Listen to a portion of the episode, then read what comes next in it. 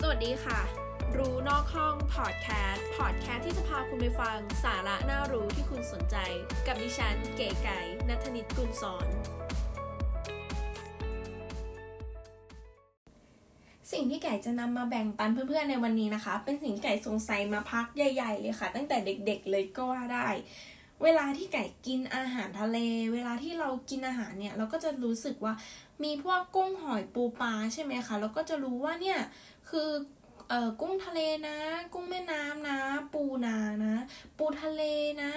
ปลาน้ำเค็มนะปลาน้ำจืดนะ อะไรแบบนี้ค่ะ แต่มีสิ่งหนึ่งที่แบบว่าไก่รู้สึกว่าเฮ้ยทำไมมันอยู่แค่ในน้ำเค็มอะมันไม่มีน้ำจืดแบบคนอื่นบ้างหรอ ก็คือเจ้าหมึกนั่นเองค่ะหมึกเนี่ยทำไมถึงมีแต่ในน้ำเค็มนะ อะไรประมาณนี้หรือว่า มันเป็นอะไรทำไมมันไม่มีแบบคนอื่นเขาอะไรประมาณนี้ก็เลยแบบสงสัยมาตั้งแต่เด็ก ๆ จนถึงตอนนี้ก็เลย ได้เลิกมาหาแล้วค่ะ ว่าแบบเออทำไมนะ อะไรอย่างนี้ก็เลยรวบรวมมาเป็นคำตอบสั้น ๆ ค่ะว่า เจ้าปลาหมึกเนี่ยมันไม่ยอมวิวัฒนาการค่ะ มันไม่รู้สึกว่าจะอยากวิวัฒนาการ ไปอยู่ในน้ำจืด ไม่รู้สึกว่าเฮ้ยฉันต้องวิวัฒนาการนะ เพราะว่าฉันน่ะก็ชีวิตดีแล้วในทะเลอะไรประมาณนี้ แบบในทะเลก็อุดมสมบูรณ์แล้วนะ ในทะเลก็ เออสามารถแพร่พันธุ์ได้ปกตินี่ก็ไม่ได้เดือดร้อนอะไรประมาณนี้ แล้วจริง ๆ แล้วก็มีสัตว์อีกหลายอย่างนะคะ ที่มีแค่แบบในน้ำเค็มแต่ไม่มีในน้ำจืด แต่ว่า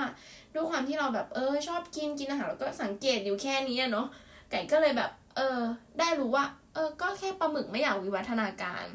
แต่เพื่อนๆค่ะทำไมถึงมันยังไม่วิวัฒนาการก็คือว่าเอาเริ่มแรกเลยนะคะปลาหมึกเนี่ยก็คือเขาอะจะมีความเป็นนักล่า มึกเนี่ยต้องมีความว่องไวใช่ไหมคะเพราะว่าเขาเป็นนักล่าอะไรประมาณนี้ แล้วปลาหมึกนะคะเขาไม่พัฒนาโซเดียมปั๊มนั่นเองค่ะ เพราะว่าโซเดียมปั๊มเนี่ยมีส่วนช่วยในกระบวนการออสโมซิสค่ะ คือปลาหมึกเอ่อกระบวนการออสโมซิสนะคะ คือกระบวนการที่ทำให้ความเข้มข้นภายนอกกับภายในเท่ากัน เพื่อการคงรูปนั่นเองค่ะ แล้วปลาหมึกอยู่ในน้ำเค็มก็คือมีความเข้มข้น ภายนอกกับภายในเท่ากันอยู่แล้วก็คือสมดุลกันอยู่แล้วปลาหมึกก็เลยอยู่ได้ในน้ำทะเลนั่นเองค่ะ แล้วถ้าสมมุติว่าปลาหมึกอะไม่อยู่ในน้ำจืดอะจะเป็นยังไงก็คือปลาหมึกต้องพัฒนาโซเดียมปั๊มก่อนนะคะ เพราะว่าไม่งั้นปลาหมึกก็จะตัวแห้งเหี่ยวแล้วก็ตายไปนั่นเองค่ะ ซึ่งพออะถ้าปลาหมึกพัฒนาโซเดียมปั๊มแล้วปลาหมึกจะทำยังไงให้อยู่รอดในน้ำจืด คือหมึกก็อาจจะต้องกลายเป็น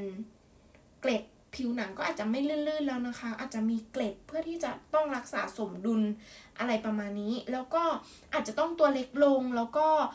เคลื่อนไหวได้ช้าลง อาจจะไม่สามารถเป็นนักล่าได้แล้วนะคะ อาจจะต้องไปกินพืชแทน หรือว่ากินแบบว่าหอยเชอรี่อะไรประมาณนี้ ก็เสียภาพพจน์ความเป็นหมึกก็คือแบบเฮ้ยถ้าฉันมีเกล็ดถ้าฉันล่าไม่ได้ฉันก็ไม่ใช่หมึกอะไรประมาณนี้ด้วยนะคะ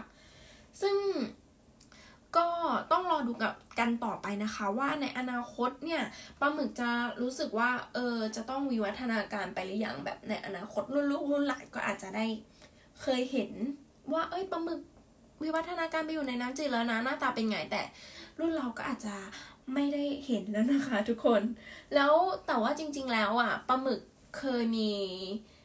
เออครั้งหนึ่งในโลกนะคะ ที่เขาล่ำลือกันว่าเฮ้ยมี มีปลาหมึกน้ำจืดนะ อะไรประมาณนี้แบบทุกคนแบบฮือฮากันมากเลยค่ะ ว่าเฮ้ย